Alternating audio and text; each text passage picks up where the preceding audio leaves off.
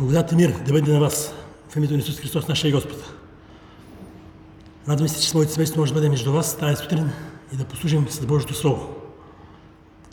Носим поздрави от църквата в Асеноград, която всеки път казвам едно и също, че макар да сме толкова близки, нямаме толкова добри взаимоотношения да се ходим на гости. И аз се опитах си спомня, когато съм идвал последно тук да проповядвам, нямам спомени, просто било доста отдавна. Така че прощавайте моето вълнение, но радвам се, че може да бъдем заедно и да споделим това, което Бог е вложил в моето сърце. Като продължим нашите, т.е. вашите пътешествия, вашето пътуване през книгата, трета, трета книга на царете. Надявам се, че сте запомнили и отбелязали това, което ни разказва тук тази книга. За това, че човешкото сърце е коровратно, човешкото сърце е грешно. То е покварено. И Еровам е един ярък пример на това нещо.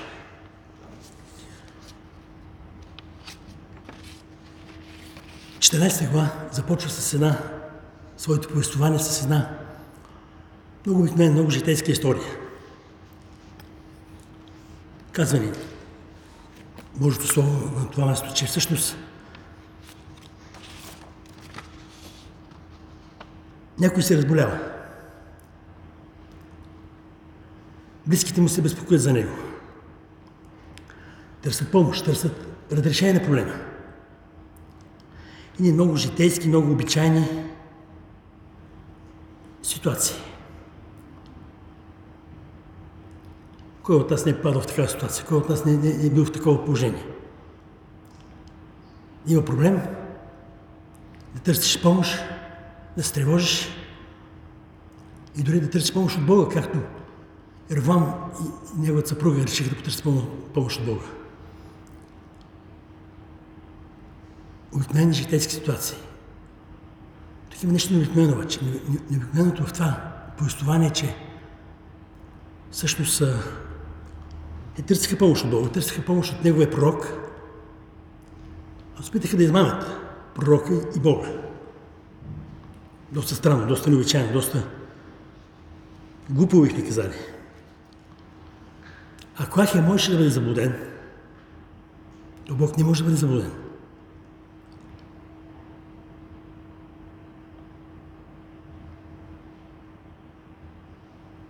Защо тези хора решиха да прибягнат до тази измама? Защо решиха да постъпят по този начин? Бог не е записал това в Библията. Бог не ни е разкрил това нещо. Аз ще се осмеля да предположа, ще се осмеля да, да, да гадая, ако щете. На основата на това, което Словото ни казва.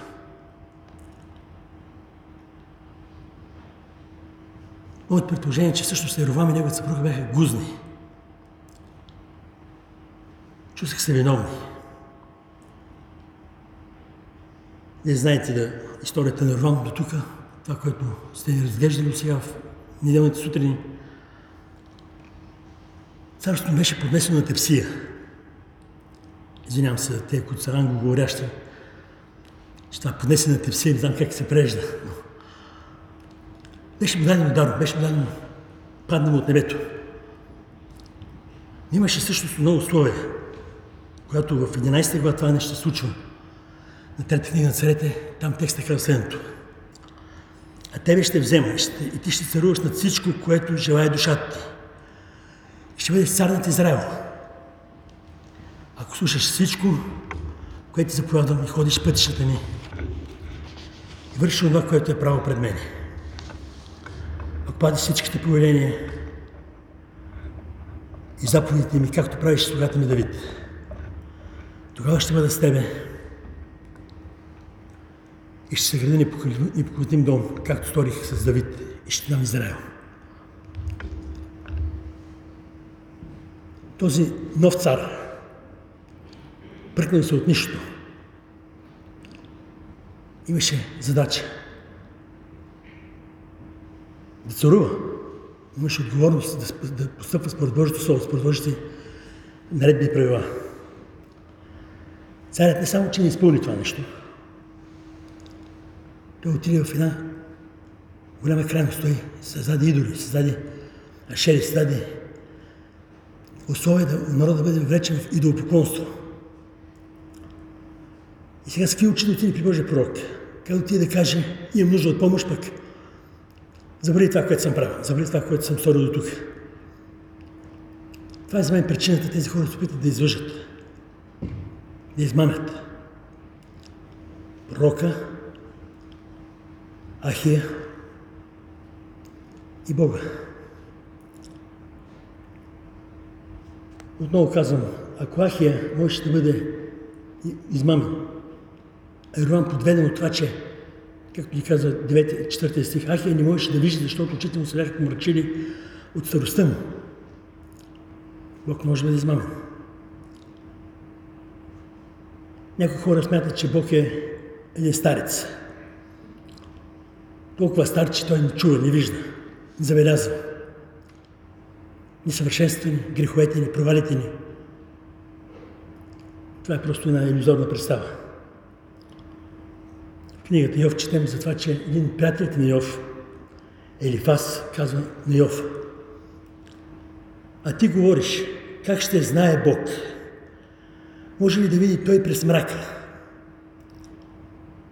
Елифас обвинява Йов, че всъщност Йов си мисли все едно, че Бог не може да забележи някои неща. Бог може да бъде измамен, може да бъде заблуден, може да бъде подведен. Сигурен съм, че ако те питам в прав текст, може ли Бог да бъде излъган? Това отговор ще бъде не. Не се съмнявам в това нещо. Дори хората, които не са част от църквата, имат някаква представа за Бога и ги питаш, може ли Бог да бъде излъган, заблуден ще кажат не. Тук важно обаче не какво ще кажеш, какво помислиш как ще разсъждаваш, как логически ще отговориш на този въпрос или правилно ще отговориш на този въпрос. Въпросът е всъщност дали ти съобразяваш живота си, постъпките си с този факт.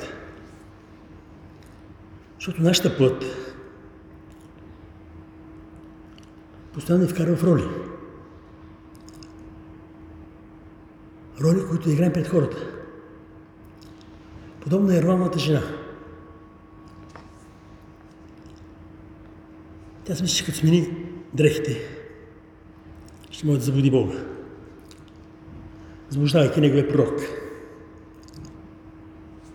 Много светна, много празна, много глупава идея.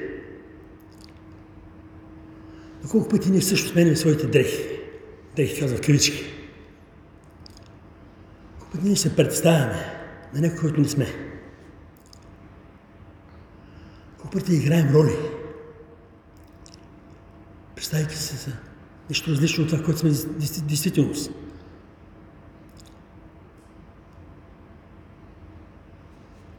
Много тъжно, че за християните има една такава поговорка, която има своето основание в нашето поведение. Нещо така на всички християни. Тя поговорка казва, че християните са човек, който е различен от себе си в неделя. Християнин е човек, който е различен от себе си в неделя. Тоест, шест дни човекът е такъв какъвто е, и в неделя се прави на богогоден, боговеен, поканя се на Бога, вярващ и прочие. Надявам се за нас тук, които сме в тази зала, да няма някой, който да потвърждава тези думи. Нашата път се опитва да ни вкара непрекъснато в роли. Случи се с Еровам и неговата съпруга. Това провокира, може би, Господ Исус, когато беше на земята, да каже следните думи. Вие сте, които се показвате праведни пред човеците. Бог знае сърцата ви. Текст написан в книгата в Евангелието от Лука, 16 глава, 15 стих. Вие се показвате праведни пред човеците, но Бог знае сърцата ви. Спомних си една мисъл на Леонардо да Винчи. Въпреки, че той е известен с това, че е велик художник, скулптор, откривател учен, той е мислител. Е казва една много ценна мисъл, която аз съм се записал и искам да споделя с вас. Леонардо казва следното. В общността на глупаците има една част, наречена лицемери, които непрестанно се учат да лъжат себе си и другите. Но повече другите се опитват, но действително служат повече в себе си.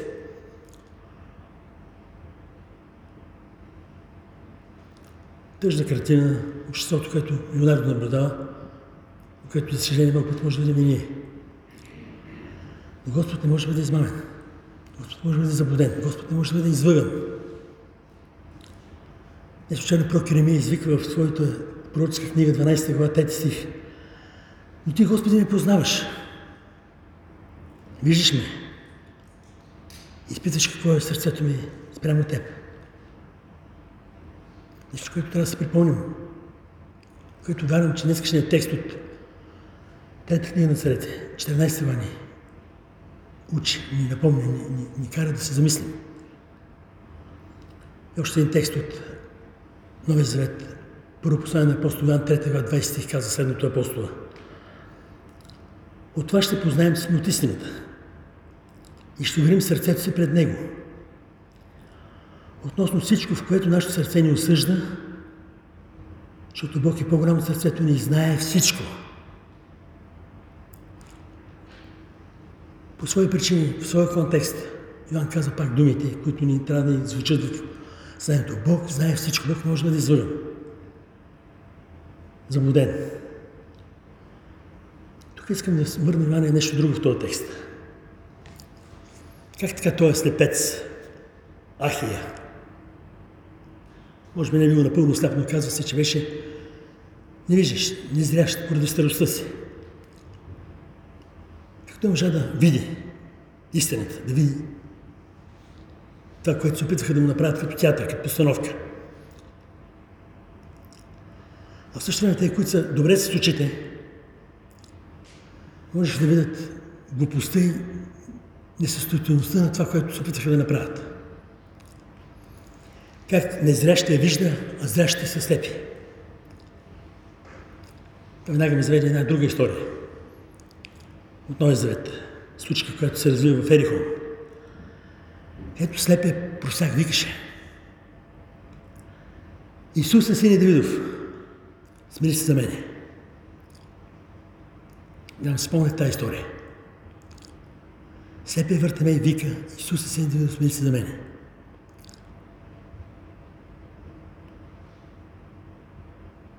Въртемей нямаше нужда от физическо зрение, за да види в лицето на Исус Месията, Давидовия син. И това звучи с съзвучие с думите на апостол Павел. Ние, вярващите, християните, ходим не с виждане, с вярване. Казвам обратно. С вярване ходим не с виждане. Така че това е много странно. Ходим с вярване и с виждане. Ако имаме проблеми с очите, отиваме на офталмолог, на очен лекар. Ако ни трябва обаче вяра, за да виждаме чрез нея, откъде да получим. Апостол Павел казва на други адресанци, не на коринтияните, както казва, вярване ходим на езижда. Примерно той казва, и те и вярването от слушане, а слушането от Христовото Слово. Римляни 10-17. Така че да се върнем на трета книга на царете. Ахия се нуждаеше от физическо зрение. Що видиш ситуацията, понеже имаше Божието Слово. Това го правеше по-зрящо, отколкото те наречените зрящи в лицето на Еровам, съпругата му и целият Израел, които заслепени поради липса на вяра, поради липса на това да познат Божието Слово, казвани текста, че бяха обърнали гръб на Бога. И това е парадокс, това е много интересно. Слепите виждат, а зрящите са слепи.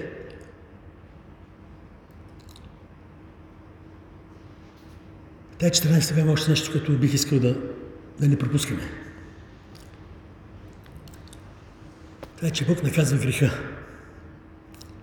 Това не е уникално място в Словото, където се говори за този принцип, за този закон.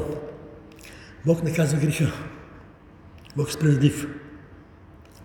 Много пъти не си иска това да го пропуснем, много пъти не си иска това да го спестим. На себе си и на хората около нас.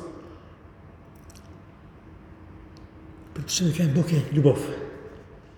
Бог е милостив, Бог е състрадателен, Бог е дълго търпелив. Да, такъв е, да той е справедлив. И той наказва греха. Особено греха на идолопоклонство. Особено греха на идолопоклонство. Защо? Защото той е грех е най-отявлен против Бога, най-отявлен отвърж Бога.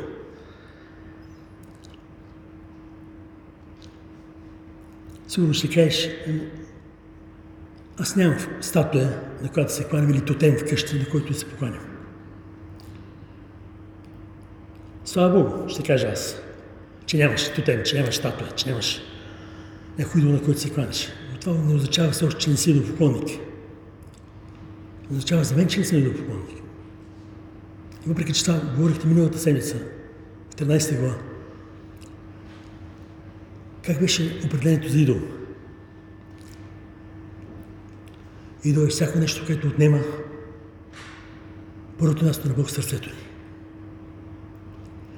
Идол е всяко нещо, което отнема първото място на Бог в сърцето ни. Тук е момента да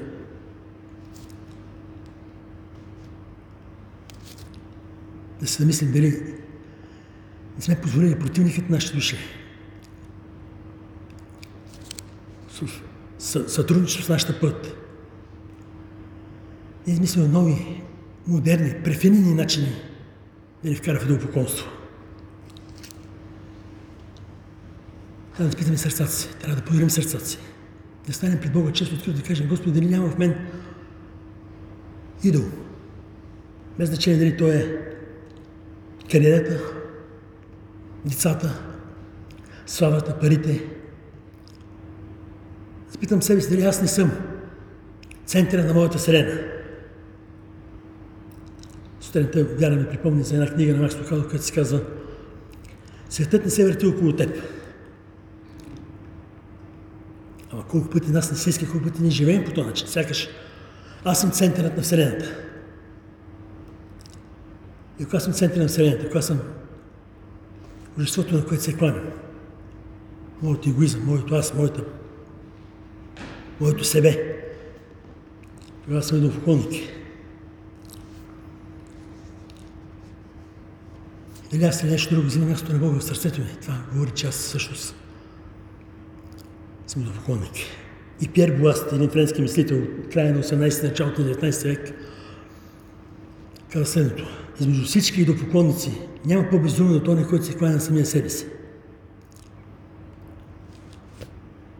Той човек, не знам дали, дали е бил вярващ, но е казал нещо библейски вярно, библейски точно, библейски достоверно.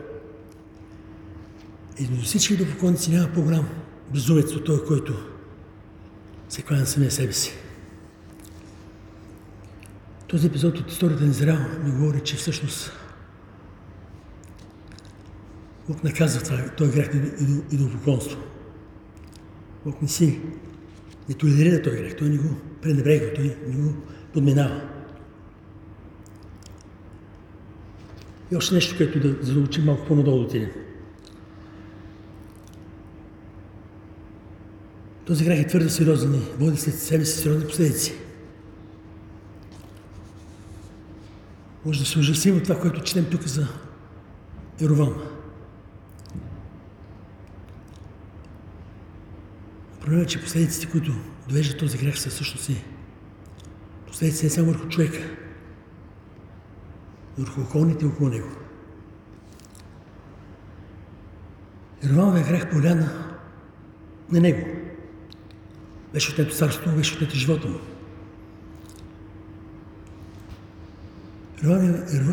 Ервановия грех повлияе на неговото семейство. Това е прокълното. Всички от мъжки пол да умират от насилствена смърт. При това дори да не бъдат погребани, с изключение на този болния, за който става дума в началото на главата.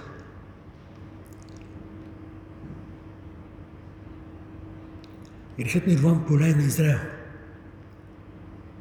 Част от пророческото слово на Ахия беше, че всъщност Израел ще бъде разпръснат от в Ефрат, което се случи. асирийци дойдаха, завладяха след години, но това се случи. Бяха отведени в Асирия като пленници. Така че грехът има своите последици. То не само върху той, който го извършва, но върху тези, които са около него. Осъзнаваш ли, че твоят живот влияе на тези, които са около теб? Те, които водиш. Да, ти и аз не сме царе. Ти аз по някакъв начин водим хората около себе си. Ако аз съм родител, аз вода децата си, семейството си. И моят грях влияе на тях. Последствия от моят грях влияят на, на тях, на моето семейство, на моите близки. Най-скъпи ми. Ако аз съм учител, това влияе на моите ученици. Независимо дали преподавам математика, история или музика. Ако аз вода някого, аз, ако аз съм взаимодействие с някого, аз влияя на него. Разбира се, съм пастир, това влияе на църквата. Но какъвто и да съм, моят грех има последици, те не само върху мен, а върху тези хора, които са около мен. Отношение на родителите има един текст, който съм записал от Джеймс Добсън, известен наш съвременник, който все още продължава да се бори за това семейството да бъде на почета, да бъде богоугодно. Той каза следното. Крайната цел на родителите, които са хора на вярата, е да дадат на всяко дете разбиране за посланието страт през целия живот към Исус Христос. Това е вярно най-важната отговорност за онези от нас, които са, които поне на грижата за възпитание на децата. Отговорност. Съде на децата. Страст към Исус, любов към Писанието. Тук свършва текста, който беше почетен преди малко. Главата продължава с още 11 стиха. Те 11 стиха накратко се казва нещо паралелно, нещо, което повтаря, потвърждава сериозността, която Бог слага по отношение на греха и до поконство. Последните 11 стиха на главата говорят за Юдовото царство. И там се казва, че Юдовото царство последва пример на това Северно царство, на тези 10 племена, които Ирован водеше. Следваха примери и бяха наказани. Да там царуваше Давидовия дом. Ровоам и следващите след него. Там беше храмът в Ерусалим, който Соломон издигна. Там беше обещал своето присъствие и благословение. Всичко това не попречи, всичко това не, не, не спря Юда, царството на Юда да бъде покварено от идолопоклонството. Това те също получиха последствия от своето, своя грех. Те бяха обречени за владяване от един египетски цар, фараон. Бяха на ограбване. Се казва там, че беше ограбен Иерусалим и храмът. Злато беше отнесено. Бяха също прокълнати с това да изборят една бортовистина война с Израел, Северното царство. Постоянни войни. Така че тази глава не, не, не е приятна за четене, не е лесна за четене, не, не е нещо, което да се насладим. Считам, че Бог не случайно поставя тази глава в Трета книга на царете. Може те, които четат да извадят които искам да обобщим накратко. Първо, Бог може да бъде заблуден. Бог не може да бъде измамен, Бог може да бъде заблуден. Защото, както каза Псалом 44, защото Той знае тайните на сърцето. А който моят съпруга не знае. А който най-близкият ми приятел не знае. Бог го знае. Няма смисъл да се прави иллюзия, че може да бъде заблуден и изгорен. Бог предлага заветни взаимоотношения на хората. Той очаква от хората също така те да бъдат верни на това да бъдат покорни на Неговото Слово, да спазват Неговите заповеди, да ходят Неговите пътища, да правят това, което е право пред Него. Тогава той обещава спасение и благословение. Хората се нуждаят от духовно зрение. Много се нуждаят от физическо зрение, но повече от всичко хората се нуждаят от духовно зрение. Това духовно зрение може да дойде само от вяра, която идва от Божието Слово. Слово, което не бива да пренебрегваме, не бива да подминаваме, не бива да се решаваме от него, но е всеки ден да бъде нашия ежедневен хляб, с който да храним душата си. Не само в неделя, не само когато слушаме Слово от Амвона. Не се опитвай да театралничество, не се опитвай да правиш, да играеш роли пред хората. Това е нужно, това е празно, това е суетно, това е нещо, което Бог не може да бъде заблуден. Погрижи се за сърцето си, не как изглеждаш в очите на хората, как изглеждаш в очите на Бога. А Бог се интересува това как, какво е състоянието на твоето сърце. Така че, откъде се от театъра. Вземи с чистотата на твоето сърце. Запомни, че ние сме склонни да, се, да грешим. Склонни сме също и към идолопоклонство. А това е своите ужасяващи последици. Това бъди буден, бъди трезен, бъди готов да забележиш симптомите, когато се прокрадва в твоето сърце, когато се опитва да вземе място на, Бога в сърцето ти. Без значение какво, е, както казахме.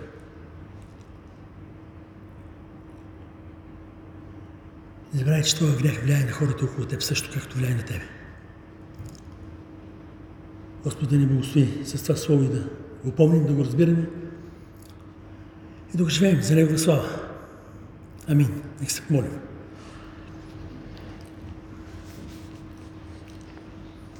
Милостиви и праведни Боже, стоим пред Тебе като деца, които гледат към своя баща. Често пъти не, не разбираме Твоето дума, често пъти се намираме изобличени от Твоето Слово. Често пъти чувстваме дори нескърбени от това, което чуваме.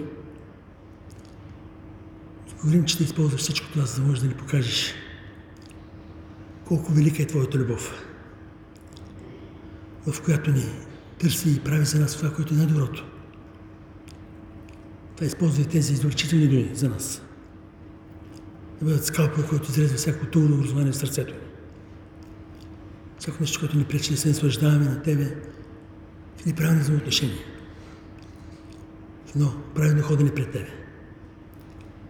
В един свят живот, който изявява Тебе като наш Господ, като наш Бог, като наш Спасител, приятел, учител, баща.